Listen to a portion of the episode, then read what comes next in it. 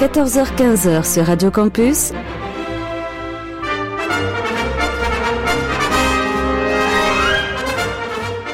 Les aventuriers des salles obscures. Le magazine cinéma produit par le quotidien du cinéma. Présenté par Christophe Dordain. Bonjour à toutes et à tous, merci de nous faire le grand plaisir de nous retrouver en ce samedi après-midi selon une formule que j'utilise presque à chaque fois. D'ailleurs, je me rends compte quand je réécoute l'émission. Je dis tiens, il commence toujours de la même façon. Alors, euh, essayons de briser quelques habitudes, même s'il est très difficile pour moi de le faire. Vous l'aurez compris, euh, c'est la première euh, des deux éditions que nous allons en partie consacrer au Festival de Cannes. Et donc, pour ce faire, je serai accompagné par Jade Domingos, par Victor Van de Catsi et Michael Vrignot. Alors, avec un beau petit sommaire. Voilà, il y, a moins de films cette semaine, mais on pourra prendre vraiment du temps pour vous dire le plus grand bien de la nouvelle réalisation de Pedro Almodovar, Douleur et gloire, qui été présentée ce vendredi au Festival de Cannes et les suffrages du public et de la critique sont au rendez-vous. Qui en douterait pour ce très grand cinéaste espagnol? Et puis euh, cette semaine, il y a également une comédie euh, qui est à l'affiche. Voilà, une association assez improbable, curieuse entre Charlize Theron et Seth Rogen, si je prononce bien son nom de famille. Voici Séduis-moi si tu peux.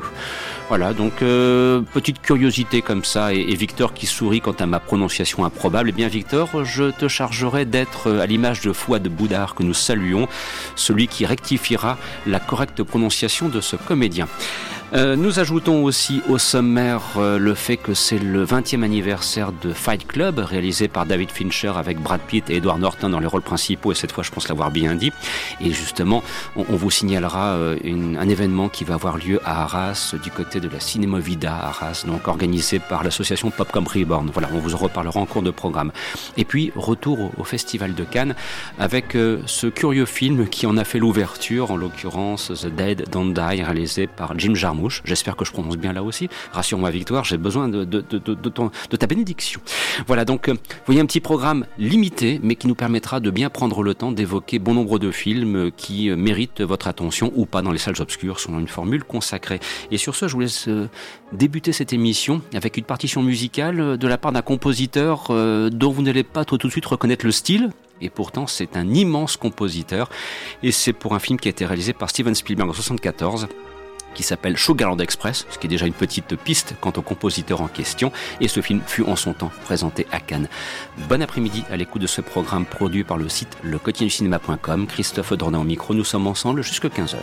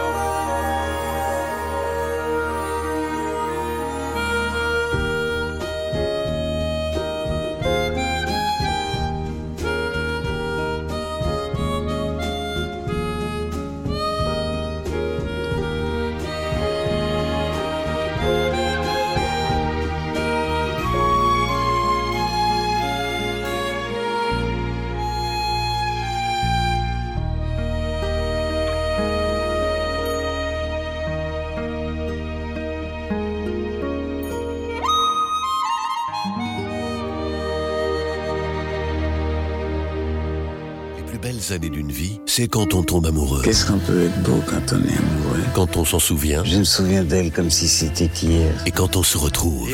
Sélection officielle Cannes 2019. Les plus belles années d'une vie. Le nouveau film de Claude Lelouch. Avec Anouk Aimé et Jean-Louis Trintignant. Les plus belles années d'une vie, vivez-les le 22 mai au cinéma.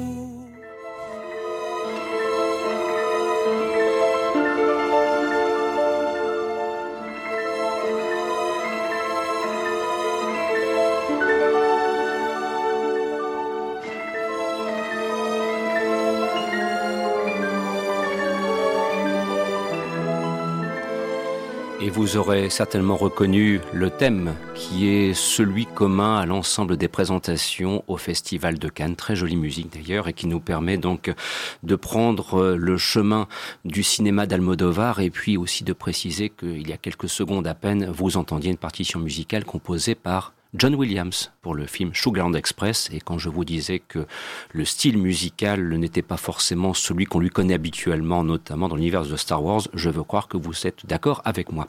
Sur ce, donc, place à l'actualité. La sortie sur les écrans depuis ce vendredi de la nouvelle réalisation de Pedro Almodovar, Douleur et gloire, avec notamment Penelope Cruz et Antonio Banderas dans les rôles principaux. Bon, Victor, on va pas se cacher sur le fait que Almodovar, euh, quelque part, se regarde en évoquant sa propre vie d'une certaine façon, par le biais notamment du personnage interprété par Antonio Banderas. Et euh, ce film, enfin voilà, immense réussite, acclamation, standing ovation. Voilà, donc les gens debout pour le saluer, le féliciter, le remercier. Une fois de plus, avec Almodovar, euh, le grand cinéma dans les grandes salles, ça fait du bien, n'est-ce pas? Oui, c'est totalement ça. Euh, on retrouve, on avait un peu perdu, pas perdu, mais les précédents films d'Almodovar étaient, euh, on va dire, considérés un peu comme des films mineurs. Les Amants Passagers et euh, Julieta, euh, qui sont tout à fait Oui, excuse-moi, Victor, mais c'est parce qu'on me fait des gestes désespérés et je me rends compte d'une chose, c'est que ta voix, soudainement, et tu pourras bien m'en excuser, était, mais alors on ne peut plus lointaine. Voilà, donc là, ton, ton, ton démarrage, mais c'est absolument de ma faute et ce sont les grandes joies du direct. Je te rassure sur ce point.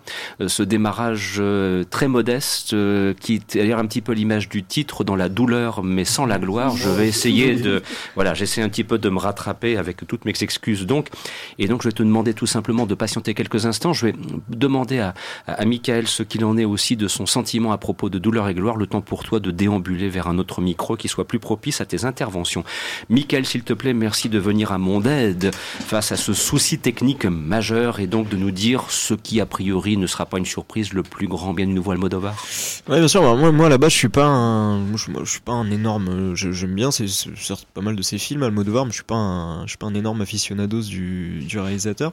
Là, par contre, j'ai trouvé ça très bien parce que je trouve que il y a, y a, y a, y a une retenue, il y a, y a, y y a une. euh, Ces films ont toujours été classe, mais là, il y a, y a quelque chose de, de très sobre euh, qui est porté par. euh, qui est porté par euh, par la, la, la performance d'Antonio Banderas qui euh, donc voilà qui joue un, un réalisateur qui est voilà qui est qui est pas en fin de piste euh, parce que euh, parce que parce, qu'on sent qu'il qu'il a encore un il a encore un beau succès euh, succès d'estime mais qui voilà qui est un peu sorti de la course euh, principalement à cause de voilà de problèmes de santé qui qui l'empêchent de tourner.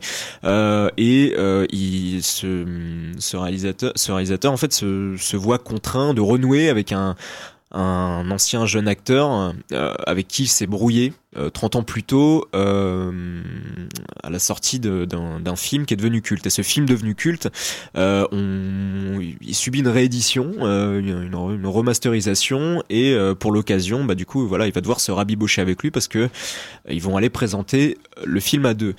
Et euh, ça, ça vient dans, dans un même temps où euh, il se met à avoir des, des pensées de son enfance et euh, donc voilà, on voit sous forme de flashback euh, plusieurs étapes euh, importantes de son enfance. Et c'est un film qui est, qui est très très intime en fait parce que euh, Almodovar se se raconte dedans. De toute façon, le, personnage d'Antonio Banderas, c'est Pedro Almodovar. hein. Il n'y a pas de il y a, a, pas de doute dessus, même en termes de, en termes de look, en termes de, coupe de cheveux, de, on, voit- que c'est lui. Et du coup, euh, Antonio Banderas, il livre une, partition absolument touchante. Moi, c'est, euh, déjà, c'est, que- c'est quelqu'un qu'on, a un peu perdu de vue, Antonio Banderas, depuis pas mal de temps. Et là, de le, revoir, vieilli, et puis, euh, c'est quelqu'un qui, parle assez peu dans le fond, qui, a gardé certaine euh, sagacité. Il, a, toujours un esprit assez vivace, mais voilà, il est, il est dans une sorte de léthargie. Sa mère est décédée euh, quelques années plus tôt. Et voilà, il se retrouve confronté euh, de plusieurs manières à son, à son passé. C'est, c'est, c'est assez bouleversant en fait comme, comme, comme démarche. Moi, j'ai trouvé que c'était un, ça, ça, sort vraiment de ce que, ce que fait Almodovar d'habitude, tout en, tout en tout en restant du Almodovar. Euh, moi, je trouve ça, j'ai trouvé ça super classe. Euh, c'est un film d'une élégance euh, folle. Euh, et voilà, c'est, je trouvais que c'était un, vrai chef-d'œuvre en fait. Et puis quel plaisir de pouvoir retrouver Antonio Banderas bien loin de Spy Kid par exemple, que nous citions en antenne lorsqu'on. Qui est très bien Spy Kid. Oui, oui, mais bon, bon c'est quand même Spy Kid, quoi. Voilà, ou bien même ce, ce, son apparition pour le moins fantaisiste dans Expendables numéro 3. C'est quand même marrant. Voilà, qui est quand même. C'est vrai que c'est un, c'est un acteur qui a été une, une superstar d'Hollywood euh, mm-hmm. fin 90, euh, on va dire début 2000. Et ah, c'était l'époque de Zorro. Après, il, il, avait fait des Almodovar. Euh, oui, oui, La Piel qui habite. La Piel qui habite, voilà. voilà. Et mais voilà, c'est quelqu'un. On a, ça fait quoi? Ça fait franchement, ça doit faire 10 ans que que je me suis plus, plus trop habitué à le voir à le voir au cinéma et là de le revoir, surtout, ouais, le, voilà, de le voir vieilli, de le voir affaibli déjà c'est c'est c'est assez, assez bouleversant quoi. Alors nous avons retrouvé Victor dans les conditions techniques. On m'entend là, c'est bon. Oui, très bien. Tout va très bien. Donc Victor, euh, s'il te plaît, à propos de la nouvelle réalisation de Petro Almodovar, qui là aussi t'a beaucoup touché. Michael, il y a de dire euh, pas mal de choses qui résument aussi ma pensée euh, sur ce film. C'est vraiment un, quelque chose, c'est vraiment un film qui m'a surpris pour être euh, d'une douceur euh, qui, moi, m'a m'a mis dans un, dans un petit nuage, en fait. Dans... Je me sens toujours bien. En fait, c'est les films de Pedro Almodovar, c'est toujours des films où on se sent dans un nuage, mais qui, en même temps, par leur sujet, sont... Il y a, il y a vraiment des turbulences, en fait. C'est c'est toujours quelque chose d'une dureté euh, assez. Sauf quand il fait les amants passagers, où là, il prend pas un chemin de traverse. mais il dans les nuages, il y avait des turbulences. on, reste dans, on reste dans la métaphore. Et euh, là, c'est euh, alors c'était aussi un film qui, a assez, qui parle de choses qui sont pas forcément faciles. On parle de, de dépendance à la de dépendance à la drogue. On parle de, de des regrets. C'est un film qui, qui, repose beaucoup sur ça. Mais euh, tout en retrouvant tous les motifs du cinéma d'Almodovar dont on sait, dont on devine évidemment que Almodovar, à travers ce personnage de Salvador, parle de lui. Il y a, il y a une douceur qui, en fait, euh, en, en, se confessant euh, à travers le cinéma, il y a vraiment quelque chose de très pudique et de qui fait éclater facilement l'émotion en fait.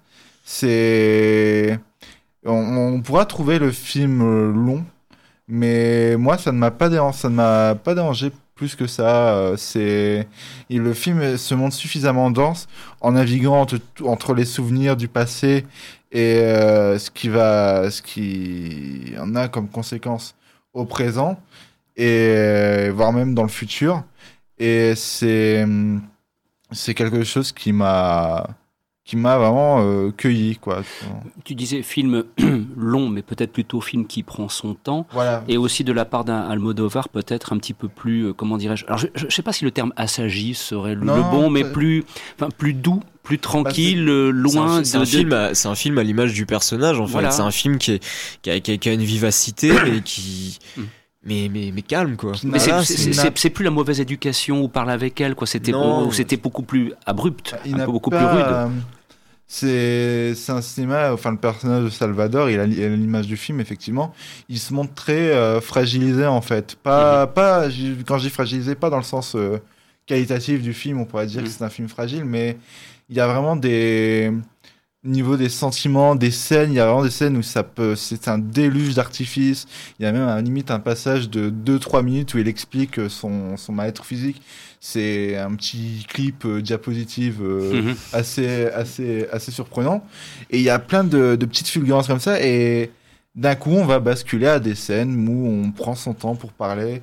On, on prend le temps de s'écouter, de s'aimer. Il y a, il y a une scène de retrouvailles avec un personnage, et je vais pas en dire euh, trop, mais qui, qui, est, qui est vraiment touchante et agréable à écouter, à suivre. Et mm. c'est vraiment Moi, ouais, je pense que là, l'accueil qui a, qui, qui a été donné à Cannes euh, euh, par le film, que ce soit par le public et la presse, n'est vraiment pas démérité. Mais, mais, je, je, je, te coupe, mais je, parce que je vais oublier, même par rapport à la, au fait que le mec se tombe un peu dans la drogue, je trouve que c'est fait avec beaucoup de classe parce que ça en fait pas des caisses en fait. C'est-à-dire que le, mec en plus il, il, il se met pas, il, il prend de l'héroïne, hein. il, se met à l'héroïne parce que bon je pense qu'il voit que ça, ça calme un peu ses douleurs. On n'en fait pas des caisses, on le voit pas en train de trembler, en train de tituber, en train de transpirer, on le voit pas avec le visage démoli non en fait il en prend, ça lui fait du bien. C'est fait avec nonchalance. Et c'est tout et, et, même lui a conscience que c'est pas bien en fait, il mais voilà, c'est ça, c'est c'est fait que, normalement. C'est pas Requiem for a Dream, quoi. Hein, c'est voilà. Mais enfin, je, je, caricature volontairement, mais je, je sais que dans dans, dans 99% des films, quand un personnage tombe, si un personnage tombe dans l'héroïne, avec 99% des réalisateurs, le mec, on, on va le voir avec, pris avec la bave aux lèvres, pris de tremblement. Là, non, en fait, il prend ça, et, et, et, souvent, c'est pas c'est pas quelque chose qui est, qui est vraiment c'est pas c'est pas une piste mineure dans le film. C'est quelque chose de, de sur lequel il, il insiste assez, mais s'il le fait normalement en fait quoi. Il y a quelque chose de, de, de simple là-dedans mm. en fait. Voilà il prend il prend de l'héroïne il prend de la drogue comme comme plein de gens et voilà. Et, et Penelope Cruz parce que ça fait plaisir aussi de la retrouver. Euh, alors parce que vous disiez qu'Ando Banderas enfin un rôle digne de ce nom et pour elle aussi? Euh, oui, en fait, là, les, le, de toute façon, il est précisé dès le générique que c'est avec la participation amicale de, mm -hmm. de Penelope Cruz. Il le fait souvent, ça, hein, le, le, la participation mm. amicale, je crois. Mm. Euh... Bah, dans Les Amants Passagers, ouais, c'était ouais, ça ouais, aussi, voilà, justement. Et euh, en fait, elle revient sous forme de flashback où elle joue la mère du personnage de Salvador quand il était plus jeune. Et euh, donc, on la voit 4-5 scènes, je pense. Euh, et bah, ça fait bien toujours plaisir de revoir Penelope Cruz. Euh, on l'avait, je crois qu'elle la dernière fois c'était dans le film d'Asghar Farhadi qui était oui. en ouverture l'année dernière. C'est vrai. Et euh... je sais pas si, si je, je connais pas la, la vie d'Almodovar, mais je, moi c'est, c'est quelque chose que moi personnellement, que personnellement j'avais jamais, j'avais jamais entendu parler de ça et je l'avais surtout jamais vu au cinéma. Euh, la vie des, des, des ouvriers espagnols euh, dans, les, dans les années 60 qui, qui est contraint de vivre dans des espèces de sortes de maisons euh, creusées dans des cavernes en fait, mmh. euh, à ciel ouvert.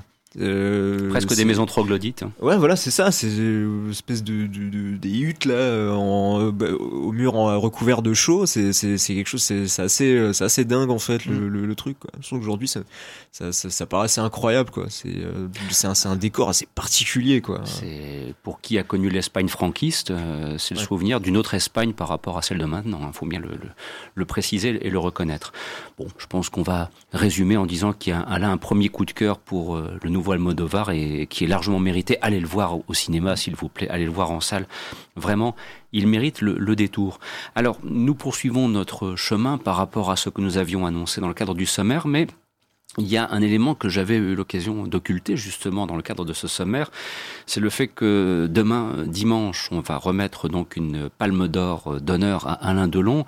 Et peut-être avez-vous entendu, peut-être avez-vous lu euh, voilà cette histoire de, pétition euh, parce que c'est vrai qu'Alain Delon a une personnalité singulièrement euh, clivante. Et puis on a repris des propos qu'il a tenus parfois il y a 50 ou 60 ans mais qu'on regarde avec je dirais nos yeux d'aujourd'hui. Donc il faut peut-être un petit peu prudent. Voilà, alors euh, Michael, ça t'a un petit peu euh, chiffonné, euh, agacé, irrité, parce que si effectivement on s'arrête à la carrière cinématographique d'Alain Delon, je pense quand même qu'il y a matière à trouver bon nombre de bons films, voire de grands films, voire de chefs-d'œuvre. Regardez Le Guépard de Lucchino Visconti, et donc à ce moment-là, lui remettre une palme d'or d'honneur me semble pleinement justifié. Ouais, Mais moi, moi limite, j'aurais j'aurais même pu entendre j'aurais pas été d'accord, mais j'aurais même pu entendre le fait qu'on lui, qu'on veuille pas lui remettre pour des raisons cinématographiques. Quelqu'un qui m'aurait dit, ouais, d'accord, hein, il a 60 ans de carrière, sauf que sur les 60 ans, il y a 20 ans de retraite, il y a 20 ans génial, et puis il y a 20 ans où il y a quand même beaucoup de nanas. Enfin, si on m'avait dit ça, j'aurais pu l'entendre. Là, le problème, c'est qu'on s'attaque, on s'attaque au, euh, à l'homme, on s'attaque à, à, ses idées, et on, et en plus, on voit ça avec un prisme de 2019, en fait. C'est-à-dire qu'aujourd'hui, tout est vu avec un prisme de 2019. On vient ajouter... Moi, je, je, par exemple, je suis fan de Disney. Je, je, suis malade d'entendre que, que Blanche-Neige, c'est un film misogyne. Ça, ça date de 1937. Et ben là, c'est la même chose. On vient ajouter du féminisme, on vient ajouter euh, des, des, des combats antiracistes, on vient ajouter des... Bientôt, on on entend des trucs sur le commandant Cousteau, que c'est pas écolo. Enfin, c'est des, des, trucs de, c'est dingo cette époque en fait. On vit une époque. en ce moment, je suis en train de lire le l'essai de Bret Easton Ellis qui vient d'écrire, qui s'appelle White, où il s'attaque à la culture des, des millennials aujourd'hui en fait. Et il dit un truc très juste, c'est qu'aujourd'hui les gens, ils, ils vivent tellement, ils sont tellement dépendants des réseaux sociaux que sur ces réseaux sociaux, ils se bâtissent un monde totalement à leur image, c'est-à-dire qu'ils dégagent tout, tout ce qui peut de près ou de loin être contraire à ce qu'ils pensent, et ils acceptent que des gens ils acceptent que des idées qui, qui, qui sont conformes à ce qu'il y a dans l'air du temps et à ce qui, ce qui, ce qui les rapproche d'eux. Et du coup, ces gens-là, aujourd'hui, ils sont totalement intolérants, ils sont devenus plus fachos que les fachos qui prétendent combattre, en fait. C'est peut-être aussi juste, enfin, juste par rapport aux réseaux sociaux, c'est peut-être une question d'avoir un endroit où, où t'es plus en sécurité que dans le monde qui va pas t'accepter ou des trucs comme ça, tu vois. Ouais, mais non. Ça n'a rien à voir avec non, mais, du, non, mais, non, non, mais du coup, du coup, c'est dingue, c'est parce que ça, ça, forge une sorte de mentalité. Ça forge, ça forge une sorte de, de, de mentalité de toute façon, c'est clairement, si, si t'as pas, les, mêmes idées que moi, t'es un facho, t'es un rétrograde, t'es un sale porc misogyne, t'es tout ce que tu veux. Aujourd'hui, on va chercher des, propos d'Alain Delon qui datent des années 70. On vient dire, ah, hein, machin, il est, il est misogyne. Attendez, déjà on n'a pas découvert que n'a pas découvert euh, des, vidéos où il tape sa femme. C'est lui-même qui l'a avoué. Qu'est-ce qu'il dit dans, cette fameuse interview? Il dit voilà bah si être macho c'est gifler sa femme bah oui désolé j'ai été macho. Voilà ce qu'il dit. De toute façon on s'attaque à Delon parce que Delon il est de droite. On n'aime pas être de droite de toute façon dans dans showbiz français qui, est très bobo euh, gaucho machin.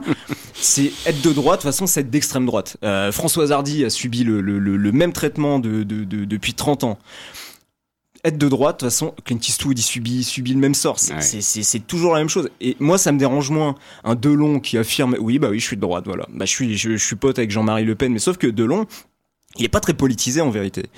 Moi, ça me dérange plus un Christian Clavier, par exemple, qui, qui est un Christian Clavier qui est, qui, qui est, vraiment le, mec de Neuilly de droite, un peu cliché. lui, pour le coup, ça se ressent dans tous ses films, parce que tous les films qu'il fait. Et qui vit à Londres. Hein. Voilà, c'est ça. mais, mais, qu'est-ce qu'on va reprocher à Alain Delon? En plus, lui enlever, lui enlever sa palme.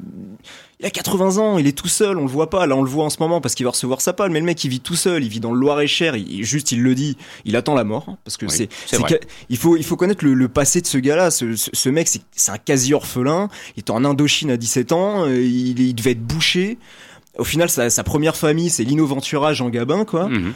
Euh, voilà, c'est, c'est, il est presque anachronique en fait, Alain Delon aujourd'hui. Complètement. Il a rien à voir avec, avec tous les gens qui, qui sont dans, dans, dans, le palais des festivals à Cannes. C'est, il, vient d'une autre époque et il est resté bloqué dans cette époque. Il, il, euh, Imaginez Alain Delon face à des youtubeurs. Voilà. voilà et tout est dit. Mais oui, mais c'est ça en fait. Et, et, et il le dit. Il, déteste cette époque. Aujourd'hui, il attend la mort. Il l'a dit à Léa Salamé dans, il y a deux ans dans Stupéfiant. Mmh. Il attend la mort. Il, même, il comprend même pas ses propres enfants qui il se frite régulièrement. C'est difficile. C'est quelqu'un qui est qui est, qui est totalement inadapté. C'est une sorte d'hibernatus en fait. Euh, en mhm. fait, Alain Delon, c'est un peu ça. Alain Delon, c'est hibernatus. Franchement, honnêtement, qu'on laisse tranquille, quoi. Puis qu'on puisse, puisqu'on parle quand même de cinéma, ce qui est aussi le propre de cette émission, qu'on se souvienne quand même des films qu'il a tournés. Alors, bien évidemment, il y a des films très discutables. Quiconque a revu un jour Dancing Machine de Gilles Béat mesure l'ampleur du... Même le film de BHL. oui, euh, voilà, c'est ça. Des, jours et des nuits, oui, c'est ça. Là, là c'est désastreux.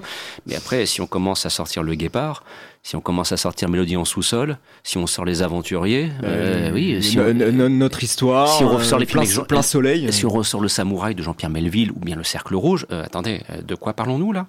Excusez-moi, mais ceux qui se permettent d'ouvrir leur gueule, quels sont les films que vous avez faits qui ont un quart du cinquième de la moitié de la valeur du Cercle Rouge? Taisez-vous. Taisez-vous. Et puis, et puis, et puis c'est quand même rigolo parce que je finis là-dessus, mais quand même, de, de, de, voir que les, les, les gens qui aujourd'hui euh, sont contre Alain Delon, tout ça, par contre cet été ils vont poster des, des, des, des, photos de, du film La Piscine sur leur compte Instagram, parce que évidemment ça reste quand même super classe de dire, voilà, c'est chic, c'est eh joli, ils vont mettre des, des photos de plein soleil et tout, voilà. Mais voilà. Victor, s'il te plaît. Ah, alors, si d'accord, c'est peut-être un poil trop extrême de, de, de faire cette... Euh, de vouloir que Alain Delon, enfin Alain Delon lui sortirait, je, je, je, je suis un peu d'accord là-dessus. Enfin, il va l'avoir sa palme d'or, sa palme bah d'or d'honneur bah et on récompense sa carrière cinématographique. Mais là, justement, il faut. Je pense pas qu'il faut forcément taper unique sur l'entièreté de la de la culture milléniale pour la manière dont ils perçoivent le, le cinéma aujourd'hui. Je pense qu'il y a quand même des cas qui sont où on a agi et je suis d'accord sur l'idée de la bulle de pensée dont Elise parlait euh, où euh, peut-être que cette génération s'enferme un peu trop là-dessus et ne va pas à l'écoute mais c'est n'empêche ce que Jade disait euh, tout à l'heure c'est quand même les réseaux sociaux ont quand même permis à, aux féministes, euh, aux communautés, de, de s'exprimer et de, de, faire, de se faire entendre pour des choses dont il est quand même euh, important de parler. Et par exemple, je me souviens qu'il y a, ça va faire deux ans, je crois, quand euh, elles ont, quand on a fait la pétition pour les manifestations pour que Polanski n'ait pas son, son, il préside pas les, les Césars, c'est quand même normal, je trouve, qu'on se fasse entendre et qu'on fasse bouger les choses. Non, mais Alors, je vais pas je vais pas mettre Alain Delon dans le même cas C'est que. ce que je veux dire, parce que là, c'est pas comparable. Mais, hein, mais le, entre- pro- le- le problème, c'est pas, c'est pas les féministes en fait. Le Bah, problème, c'est. Non, non, le- le- non, non, non, non, non, mais je veux dire, je- parce que penser que c'est juste là des féministes qui, Mm. qui sont sur cette pétition, le problème, c'est pas eux.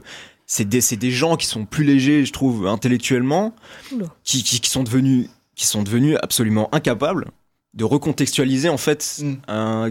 Un, un dialogue, un discours. Mhm. Et, et- et on en parlait en off. Bah si, bah, si- on serait aujourd'hui capable. Je pense qu'aujourd'hui, euh, on serait capable de. Il y, a- il y a des films de Gabin où il gifle. euh, voilà, euh, tiens, ça c'est le supplément pour les couchettes. Voilà. Voilà. Mhm. Bah ça, si ça, ça, ça aujourd'hui, si je suis sûr que ça passait sur TF1, je suis sûr que je- dans la dans, dans la minute, je vais sur Twitter. Et ben je trouve que eh ben je vais voir ah, machin c'est misogyne c'est machin euh, l'apologie de, de- voilà c'est ça et ça et la bêtise elle est là dans, dans le fond ils ont, dans le fond ils ont raison les gens. Enfin qui qui va dire qui qui, qui va dire non bah euh, n'importe quoi il avait le droit. Non c'est pas c'est pas le souci. Le souci c'est faut recontextualiser en fait parce que Ce que ne permet pas a priori ni Facebook ni Twitter. Je veux dire, on a beaucoup de mal à le faire. Il faut vraiment prendre parce que sur Facebook et Twitter, il faut prendre le temps de lire. Déjà sur Twitter, on n'a pas le temps d'écrire puisque c'est court, et sur Facebook, euh, les commentaires euh, généralement sont très expéditifs, y compris sur des articles qui prennent eux le temps de développer, par exemple, cette idée qu'il faut remettre dans le contexte les propos qui sont qui sont mis en avant ici pour le cas particulier d'Alain Delon. Jade, s'il te plaît. Alors moi j'y connais, je savais pas trop euh, ce qui se passait euh, avec tout ça, c'est pour ça que je vous écoutais très attentivement, mais je trouve que déjà les faire des pétitions, je trouve que ça sert un peu à rien parce que s'ils veulent lui donner une palme, ils vont le faire dans tous les cas, que euh, on soit d'accord avec ce qu'il est dit, ce qu'il est fait ou quoi, que ce soit. Si les gens de Cannes veulent lui remettre une palme, ils vont le faire.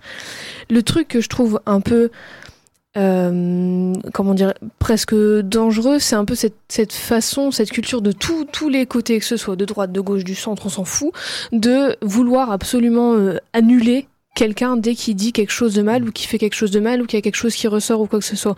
Parce que oui, il faut recontextualiser. Faut, euh, enfin, on, fait tous des erreurs, on grandit tous, on change, nos opinions et nos vues, elles changent et tout. Après, euh, je suis aussi d'accord avec Victor quand il dit que euh, euh, on peut faire avancer les choses avec en n'étant pas d'accord et en faisant entendre qu'on n'est pas d'accord. Et les réseaux sociaux, ça sert à ça aussi. Après, c'est un tout, autre débat que la pétition d'Alain Delon.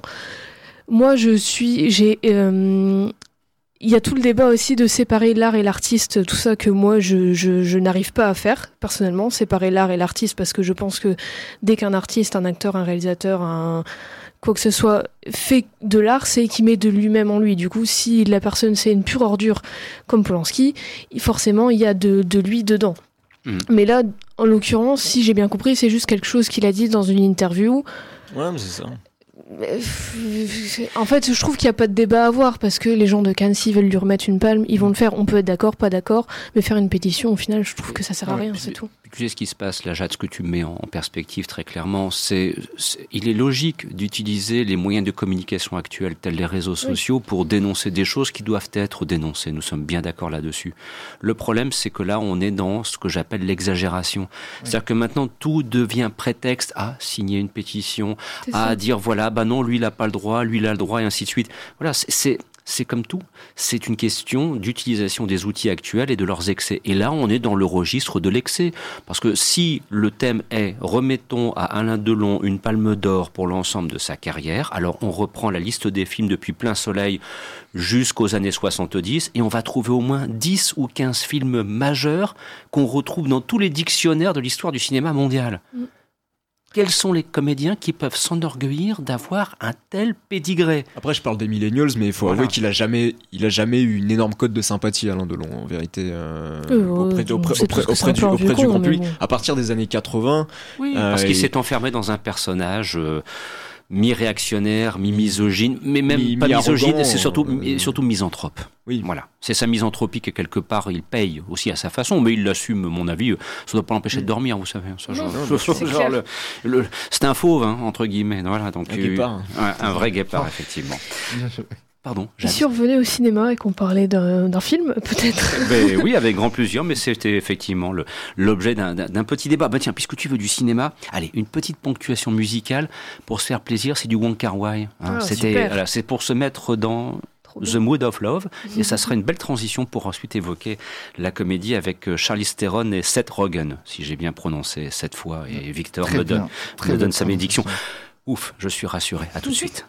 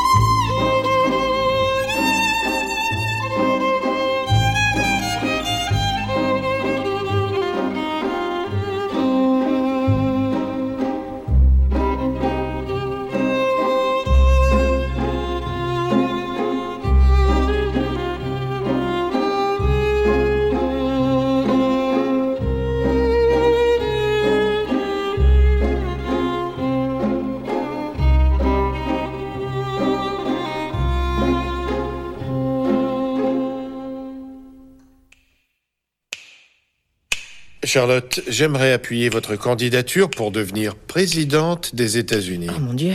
Vous êtes une excellente secrétaire. Euh, D'État. De quel État déjà? De tous les États. Est-ce que la secrétaire d'État nous regarde? Je la connais un peu. C'est comme si tu connaissais une sirène. Crie-le sur tous les toits. Je suis sûr qu'elle se souvient pas de moi. La secrétaire d'État veut vous parler. À moi? J'ai vraiment l'impression que nous nous connaissons. On se connaît? C'est vrai? Imaginez-moi, il y a une vingtaine d'années, je ressemblais à ça. Flarsky Ouais Alors, qu'est-ce que tu deviens Je suis journaliste. Tu écris très bien.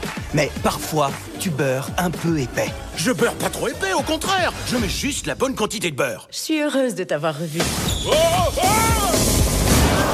Blanc-bec à terre Je vais bien Boys to Men m'a traité de blanc-bec. Comment l'as-tu connu exactement? J'ai déjà été sa gardienne. T'étais sa gardienne Waouh, il a très mal vieilli. J'ai besoin de rédacteurs pour donner. Bien, vous l'aurez compris, euh, ce film se présente comme étant l'addition des contraires et de se poser la question si cette addition des contraires va finir par former un couple. À l'écran, donc, nous retrouvons Seth Rogen et aussi donc Charlie Theron dans un registre de comédie légère, mais ma foi plutôt bienvenue et sympathique dans ce contexte Et alors, euh, voilà, on va pouvoir maintenant vous vous présenter dans le détail ce, ce, film. Donc voilà, c'est- une comédie sans prétention, mais qui remplit pleinement son contrat. Jade, est-ce qu'on peut la, définir ainsi de cette façon? Oui. Alors d'habitude, j'aime pas vraiment beaucoup les rom-coms parce que je trouve ça euh, assez tout le temps la même chose et assez sexiste. Mais là, euh, c'est tout le contraire en fait de, de ce qu'on a l'habitude de voir, enfin de ce que moi j'ai l'impression de voir tout le temps. C'est super drôle, c'est super agréable à regarder. Les personnages ils sont cool. C'est c'est pas, euh, enfin c'est touchant, c'est léger, c'est c'est du Seth Rogen. Je sais pas, je sais pas qui l'a écrit. Je sais pas si c'est lui qui l'a écrit ou si c'est euh, c'est sa team de d'habitude, mais c'est ouais. Et par contre, le, le titre français c'est du moi si tu peux est un peu euh, Long shot. il est un peu ouais voilà il est un peu pas du tout à l'image du film en fait parce que je trouve qu'il y a pas trop cette idée de séduction Mhm. vu co- les deux personnages se connaissent déjà et juste ils se, ils se retrouvent et ils tombent amoureux mais il y a pas vraiment cette Putain, c'est vrai, t'as raison, en fait, c'est complètement hors sujet ce titre. bah ouais ça a rien à voir il y a pas vraiment c'est- ce- Il n'y a pas de quête de ça. séduction. Et c'est ça que j'ai bien aimé. Il n'y a pas le mec qui va suivre la meuf partout et qui va être en mode aime-moi, aime-moi, aime-moi. C'est juste, là, les deux personnages, ils sont à peu près au même niveau, dans le sens où ils sont tous les deux, euh, ils, ils- professionnellement et dans leur vie perso, et ils tombent amoureux l'un de l'autre pour euh, leurs qualités et leurs défauts. Et enfin, c'est c'est super. euh, Ah, le, le grand débat de la traduction des films, notamment américains ou anglais en français, ça vous donne parfois de sacrées surprises. C'est encore le cas ici avec The Long Shot. Donc séduis-moi si tu peux. Séduis-moi si tu Ouais, peux. je, je vous laisse vérifier. Parce que The Long Shot, si on, je vous résume bien, ça respire- respecte un petit peu plus l'esprit du film.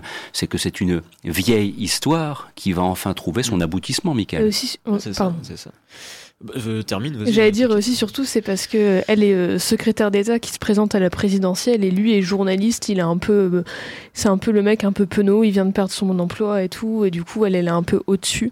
Et du coup j'avais aussi un peu peur entre guillemets de ce ce cliché de euh, la meuf au pouvoir et le mec qui a peur que euh, elle soit trop au pouvoir et qu'elle ait trop de pouvoir blablabla et tout mais il y a pas du tout ça dedans. Il kiffe ça, Ouais, justement. justement. J'avais j'avais peur du, ouais, du côté un peu euh, au, bout, au bout de 5 minutes, en fait, parce que je disais, bon, on a le journaliste euh, hipster euh, qui, euh, qui est de mec de Brooklyn et tout, qui, qui écrit des, des pamphlets sur, contre les néo-nazis. On a la, la nana de pouvoir qui, euh, qui brigue la présidence.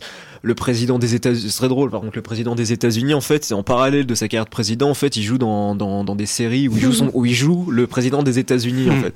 Voilà, ça c'est très très drôle. Non, par contre, euh, et mais passer ces 5 minutes, moi j'ai j'ai trouvé ça, j'ai trouvé ça vraiment super. Je trouve que c'est un film euh, euh, sans, sans aucun cynisme. C'est une, une vraie belle comédie romantique. Il y a une référence à, à Pretty Woman. Bah, Bon, en fait, moi, ça, ça me rappelle ces, ces vieilles comédies romantiques euh, d'il y a, d'il y a 25, euh, il y a 25, 30 ans, où, où voilà, c'est, c'était, c'était des, des trucs, des trucs sincères. Il y a, il y a rien de gaguesque, en fait, en dehors de, voilà, de, de, de personnages qui sont un peu en haut couleur.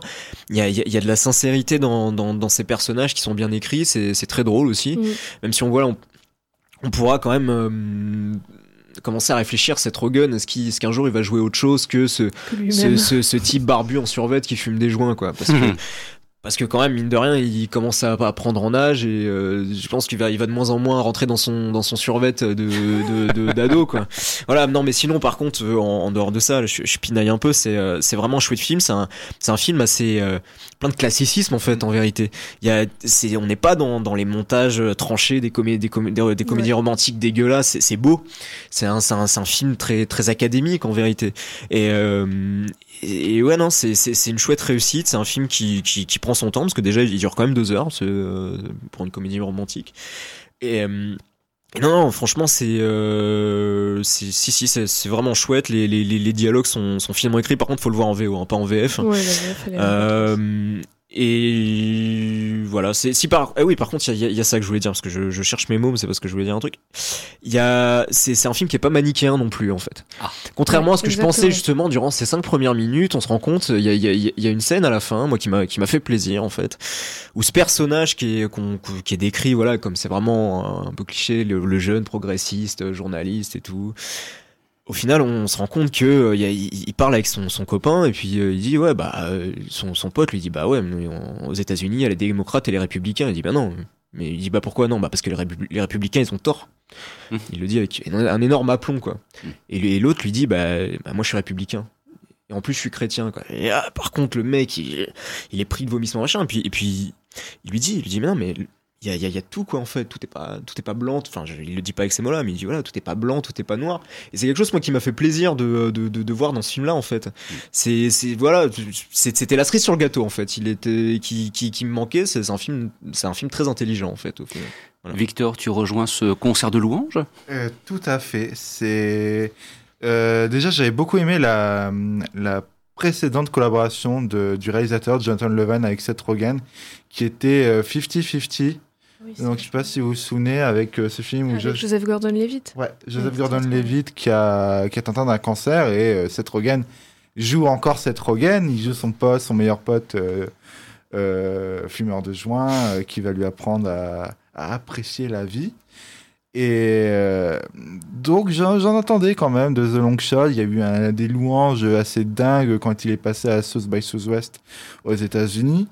Et j'aime bien les rom-coms. Voilà, en fait, les rom-coms, c'est euh, c'est ce genre qui, ce genre de cinéma qui a été un peu éclipsé. Bah, pendant pendant 20 ans elles sont très mauvaises quand même là de- depuis début a- 2000 c'est c'est chaud Bah, le- en fait, en fait, le truc, c'est que euh, maintenant les rom-coms, on a, moi, j'étais vraiment persuadé que ça allait être le genre condamné à rester sur Netflix. Genre, euh, C'est vrai, c'est- c'est vrai. Genre euh, là, il y a eu, euh, ben, il y a des acteurs maintenant Netflix qui sont sommés dans ce genre, Noah Centino euh, par exemple. Et j'avais peur qu'on se trouve plus ce genre au cinéma parce que moi j'aime bien, j'aime bien me sortir euh, euh, content, le sourire aux lèvres euh, au cinéma quand je vais voir ce genre de film. Alors c'est des films qui ont clairement leurs défauts, je suis complètement d'accord là-dessus. Mais au final, j'arrive pas à passer un peu outre et à- je tombe dans le truc. J'ai- envie d'avoir une vue. Euh, D'avoir Charlie Theron qui se met à quatre pas qui dit, qui dit euh, claque-moi les fesses. non. Claque-moi les fesses.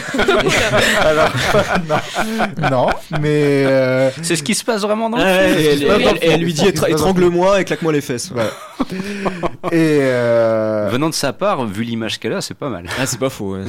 Et donc du coup, c'est exactement ce que j'ai eu avec The Long Shot. C'est euh, les, le, on retrouve la formule classique, effectivement. Donc deux personnages que tout oppose. Euh, euh, Seth Rogen, euh, voilà, le petit, jeu- le petit journaliste de Vice. euh, Ouais, c'est ça. euh, c'est Vice quoi. Et, et Charlie Theron qui veut, qui s'engage à la à la présidence de 2020. Et ça ça va d'un naturel Hmm. pendant deux heures. On, on, a- on, aime, on aime déjà ces personnages en fait. On, on est de tout cœur avec eux. On adore. On, il y a vraiment l'enjeu de savoir comment ils vont finir ensemble. Est-ce qu'ils vont finir ensemble et, et qu'est-ce qui peut se passer euh, ensuite euh, dans cette relation? Ben, il y a cette tension là grâce à l'alchimie de ce duo en fait. Et euh, les, les personnages secondaires, ben, le, tu parlais du personnage de Oshia Jackson euh, qui est qui, Qui a pris 25 kilos et qui, qui est, qui est- ouais. qui est- qui est dingue, enfin qui qui sont Qui est très drôle. Qui est très on, drôle. Voit, on voit trop peu dans, Mm. dans ce film. Euh, Il y a Bob, moi, enfin voilà, c'est fallait que j'en parle, mais le président qui est joué par Bob Odenkirk, qui est, alors c'est Saul dans Breaking Bad et Better Call Saul. Il est juste, il apparaît deux secondes, mais je suis content de le voir. Andy Serkis, il a un peu un rôle, euh, il joue un peu un espèce de sosie de Rupert Murdoch euh, qui est assez rigolo. Il y a peu de gens qui connaissent le visage d'Andy Serkis. Ouais. Ils l'ont vu dans tous les films, mais on, on sait pas. Et moi j'ai du mal à le reconnaître, je me suis dit, ah c'est Andy Serkis. Ouais, par contre, toi, le pif, il est, ouais, il est Ouais. proéminent, quoi. Mais. Et voilà, c'est vraiment un film qui, c'est c'est vraiment un- qui redonne au, la rom-com une genre ambitieux. Mais Char Charlize Theron, c'est un excellent choix parce que c'est vrai qu'elle a une image de nana assez distante. C'est elle, elle, est belle, elle est élégante, mais, mais elle donne quelque chose d'assez distant par rapport au public. Elle a un côté pas hyper chaleureux en fait euh, Charlize Theron on la voit dans des pubs de parfum on la voit bah, dans et puis elle a pas un côté de meuf qui va jouer dans une rom-com elle, a, elle a quand même un Oscar et tout tu vois ce truc tu vois elle, elle, joue dans une rom-com mais tout en jouant une nana qui en va être présidente une, ouais. des États-Unis. Elle, elle, a une prestance tout au long du film qu'elle qu qu lâche très peu. Elle a une élégance, elle, a, elle a vraiment la classe. quoi. C'est un, un, très bon choix de, de, de euh, un très bon choix de casting en fait, euh, Charlize Theron. Puis, de toute façon, c'est une, une super actrice. Bien, vous l'aurez compris, la comédie du moment, profitez-en dans les salles obscures, laissez-vous séduire quelque part. Voilà, je pense que vous serez ravis. On se retrouve dans quelques instants, juste après ceci. John Wick, Parabellum. Cette fois, c'est lui qui les a énervés. Monsieur Wick a enfreint les règles. Et tout acte a ses conséquences. Vous pensez que vous pouvez avoir John Wick? Keanu Reeves, à Libéry. John Wick, Parabellum. C'est parti, John. Le 22 mai au cinéma. Et vous imaginez bien évidemment que ce film sera au sommaire de la prochaine édition de votre magazine cinéma, Les Aventures Salles Obscures. Ce sera samedi prochain, le 25 mai. Et j'en profite aussi pour vous signaler nos partenaires, parce que de temps en temps, il faut savoir le faire et les en remercier. Ben, tout d'abord, euh, grand merci à Pastel FM, la radio de Roubaix qui émet sur la fréquence 99.4 et qui propose une rediffusion de ce programme chaque mercredi de 14h à 15h. Il s'avère que ces derniers temps, Pastel FM a eu beaucoup de soucis dans la diffusion de ces programmes parce que malheureusement, c'est une radio qui a été victime d'attaques pour de fort mauvaises raisons et donc c'est avec grand plaisir que nous avons appris que Pastel FM a pu reprendre la diffusion normale de ces programmes. Sachez aussi que cette émission, si vous souhaitez la réentendre, vous pouvez la réécouter sur une radio web qui s'appelle Radio WRS qui émet dans la Sarthe et par exemple, vous pourrez la réentendre lundi à partir de 21h. Mais sachez aussi que cette émission est proposée sous forme de module en concernant les différents films qui sont abordés, et ça dans le cadre de Cinéma Radio, autre radio web qui donc propose une rediffusion, mais cette fois sous forme de module, disais-je donc, de cette, de cette émission, et enfin de signaler aussi Planète Cinéphile qui nous soutient sur Twitter notamment, afin de mieux faire connaître encore ce programme. Voilà qui devait être dit. Sur ce, il est temps pour nous maintenant d'aborder un autre film qui a été présenté à Cannes et qui en a fait l'ouverture. Je précise quand même, euh, pour vos chastes oreilles, que c'est une version française que je me dois de vous proposer ici horrifique va arriver. Excusez-moi, c'est fermé.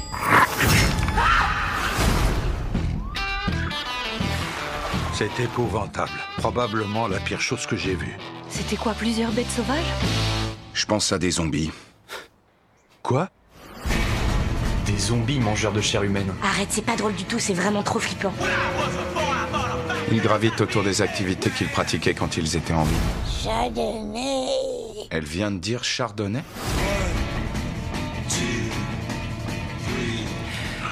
Alors, il s'agit de la nouvelle réalisation de Jim Jarmusch, The Dead Don't Die. Au casting, on retrouve entre autres Adam Driver, Adam Driver, pardon, mais aussi Bill Murray, ou bien encore Tilda Swinton, ou bien encore Iggy Pop. Bref, un casting fou, un casting de rêve, un casting de potes pour un film qui a fait l'ouverture du Festival de Cannes et qui, moi, à titre personnel, m'a profondément déçu, pour ne pas dire irrité. Je m'en suis très largement et rapidement répandu à travers un article publié dans les colonnes du site Le Quotidien du Cinéma mais bien évidemment autour de la table, comme toujours, pluralité des points de vue. Et il s'avère que vous allez entendre des propos plus chaleureux à propos d'un film que moi je considère vraiment comme très très mineur et bien loin de ce que Jim Jarmusch est capable de faire. Revoyez euh, Only Lovers Left Alive, par exemple, voilà, c'est ce genre de réalisation, ou bien Coffee and Cigarettes, par exemple, pour remonter dans les années beaucoup plus anciennes, et vous verrez qu'il y avait bien mieux à une certaine époque. Alors, euh, éventuellement, euh, Victor ou Jade, vas-y, Jade, s'il te plaît, si tu souhaites dire un premier mot à propos de ce film, donc peut-être que tu l'as un petit peu plus apprécié ou, ou, pas. Moi, ça va pas être très chaleureux ce que j'ai à bon, dire dessus. Donc, ce sera, donc, euh... la chaleur, ce sera pour Victor. Euh, alors comme un peu comme euh, le film d'avant où d'habitude j'aime pas les rom-coms et là j'ai aimé.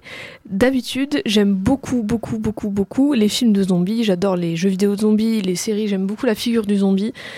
Mais là, enfin franchement, euh, je me suis euh, très très très très ennuyée.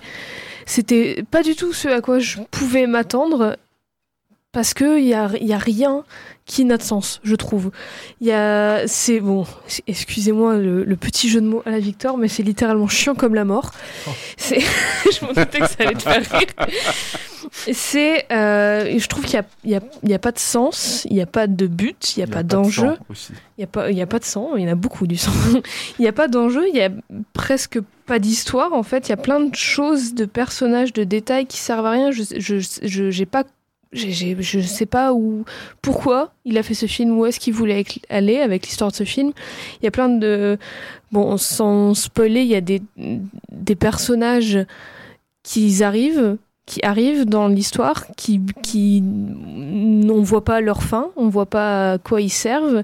Il y a des choses qui n'ont aucun sens dans le peu de scénarios qu'ils puissent avoir, qui sortent vraiment d'un autre univers, qui débarquent, qui repartent. Ça, on comprend pas.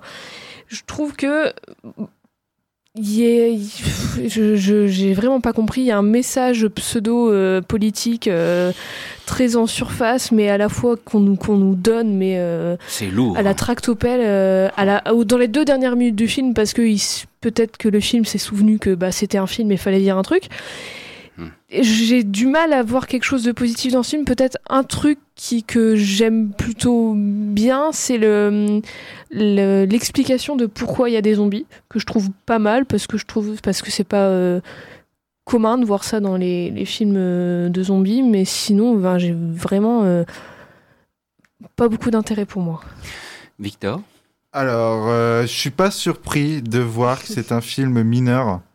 Euh, parce que le film, il a, enfin, The Dead Don't Die, il a, il a été placé en film d'ouverture du festival de Cannes. Ah, et justement, on s'attendait à quelque chose avec une autre allure. En général, maintenant, depuis plusieurs années, les films d'ouverture du festival de Cannes, alors, euh, je pense que c'est depuis, euh, depuis Grèce de Monaco, je pense, parce que mhm. Gatsby et Moonlight Kingdom, c'était quand même des ouvertures de très bonne facture.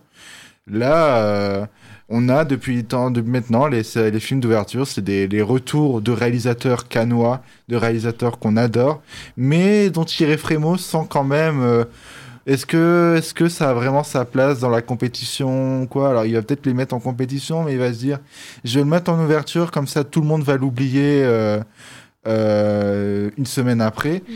Et alors ça va être, c'est un peu ça, The Dead Don't Die. Alors, mais c'est Jim Jarmusch quand même, je veux dire, c'est pas, pas un petit, pas un petit réalisateur. Bah, Asghar Farhadi, c'est pas un petit réalisateur aussi, et pourtant euh, son film de l'année dernière, c'était, c'était pas terrible, mais The Dead Don't Die, si il se rate en tant que film de zombie, je trouve que en tant que film de Jim Jarmusch, c'est quand même une réussite, euh, que c'est quand même euh, un film qui, qui se trouve s'inscrit dans sa continuité, euh, la continuité de son cinéma, puisque les personnages de Jim Jarmusch sont des personnages qui s'ennuient, qui sont littéralement morts et euh, qui euh, qui ont une certaine attitude proche de l'apathie en fait, qui ne qui n'agissent pas forcément de manière normale, bouleversée, normale aux événements qui se passent. Ah bah ça c'est Bill Murray. Hein. Là on a un film, on a un film, on a quand même des zombies, ce qui est quand même pas la, la chose la, la plus normale qu'il puisse avoir.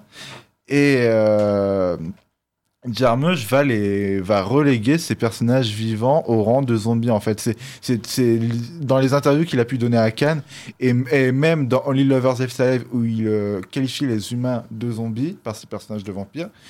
Euh, ces personnages sont des zombies. Le tout pour un message politique que je trouve un peu barbant euh, de dire enfin ouais enfin un peu barbant de dire que on est tous des zombies parce qu'on est sur notre smartphone et tout parce qu'on utilise Snapchat et Instagram voilà merci. donc ça c'est c'est vraiment limite hein. c'est c'est un peu agaçant de voir ça mais euh, je trouve que le film est quand même très drôle euh, voilà, il suffit qu'on me fasse voir une smart maintenant. Je vais être, moi, je vais éclater de rire. Euh, vous comprendrez ceux qui verront le film comprendront. Euh, et euh, il va, euh, puisque ce sont, c'est un film où tout est perturbé, tout le, toute la, la normalité est perturbée dans ce film. Il va jusqu'à briser le quatrième mur, jusqu'à euh, aucun sens. Euh, à, à, mettre des secoupes volantes. Euh, voilà. Arrête de tout spoiler. Je, enfin... je spoil pas. Je... Un petit peu quand même. Hein. Le personnage de, de Tilda Swinton m'a fait éclater de rire. Euh, c'est euh, Bill Murray, voilà, toujours aussi drôle. Il y a des running gags dans le film qui, qui ont marché pour moi. Enfin, j'ai trouvé que c'était une excellente comédie. J'ai passé un beau moment devant. C'est clairement pas le meilleur de Jarmusch. J'ai très envie de revoir des films qui sont bien meilleurs comme Ghost Dog ou Only Lovers Afterlife. Ou Broken Flowers aussi. Broken Flowers, enfin Night on Earth, tout ce que tu veux, tout ce qu'on peut citer de Jarmusch. Mais c'est alors c'est c'est un c'est un film très mineur mais qui est quand même plutôt sympa. Je pense en revanche, je pense pas qu'il va réussir à trouver son public. Ça va être difficile à mon avis. À toi, Jade, le mot de la conclusion. Je suis d'accord avec toi qu'il va pas réussir à trouver son public, euh, sur- surtout en France. Peut-être en Angleterre, euh, à la limite, parce que je- peut-être que l'humour est un peu plus, euh, je sais pas, tourné euh, chelou british. Mais euh, personnellement, moi, j'ai pas trouvé ça très drôle. Mais pour revenir sur ce que tu disais sur les personnages qui sont très apathiques et très zombies et tout, et qui découvrent que c'est des zombies et qui sont un peu blasés. Autant j'aime pas du tout les personnages blasés qui mettent euh, qui mettent deux siècles euh, entre chaque réponse euh, à se parler, à se regarder dans le blanc des yeux et à rien dire. Mais le truc de ils découvrent que c'est enfin ils découvrent deux personnes qui ont été mangées et ils savent pas trop ce que c'est et il y a un personnage qui va dire bah je pense que c'est des zombies. Ça je trouve ça bien et limite logique parce que on est dans une époque où on a vu 10 000 choses avec des zombies et on saurait reconnaître et on serait pas en mode oh mon dieu les zombies ça existe mais non c'est pas possible on se dirait bon ok ça existe maintenant faut qu'on leur coupe la tête ça ok. Mais ça suffit pas à en faire un bon film à mes yeux Bien, à vous de juger sur pièce, mais euh, je rejoins quand même les propos autour de la table pour dire que ça va être difficile pour ce film de trouver son public. Voilà, j'en suis euh, quasiment euh, convaincu. Enfin voilà, il y aura forcément les aficionados qui absolument iront le voir parce que Jim Jarmusch, qu'on peut parfaitement comprendre, mais je crois aussi, et c'est ce que j'ai aussi ressenti lorsque j'ai vu, vu le film dès sa présentation mardi soir, voilà, il y avait quand même beaucoup de déceptions euh, qui va inévitablement être relayées, et malheureusement, entre guillemets, j'en ai fait partie à ma façon à travers ce que j'ai pu écrire pour le quotidien du cinéma.com. Sur ce, il nous reste encore une petite minute trente pour vous signaler donc à la fin du mois de juin, l'association Popcorn Reborn, dirigée de main de maître, enfin dirigée, euh, animée de main de maître par Guillaume Méral et toute son équipe, vous proposera une ultime soirée au Cinémovida Arras consacrée à Fight Club de David Fincher avec Brad Pitt et Edward Norton. Donc voilà, c'est un grand moment de cinéma que vous aurez l'opportunité de revoir sur grand écran et c'est une façon de célébrer le 20e anniversaire de la sortie de ce film sur les écrans. Voilà qui devait être précisé et bravo donc à l'association Popcorn pour l'ensemble des belles manifestations qui ont été organisées lors du cours de cette saison. On ne doute pas qu'on les retrouvera à partir de la rentrée pour de nouvelles aventures cinématographiques. Voilà qui clôt l'émission en ce samedi après-midi.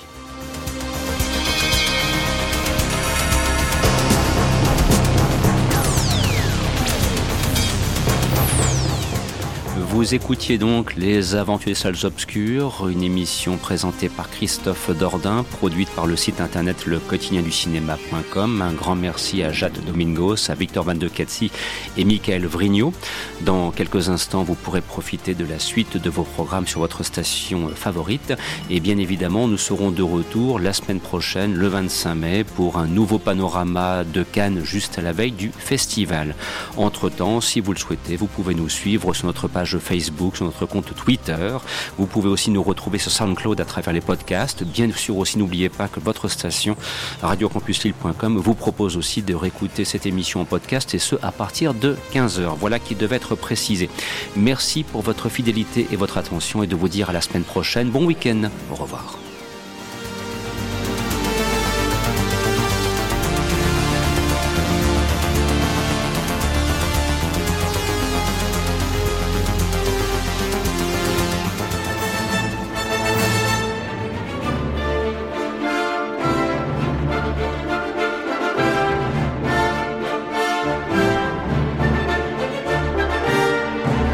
Les des salles obscures, c'est fini pour aujourd'hui.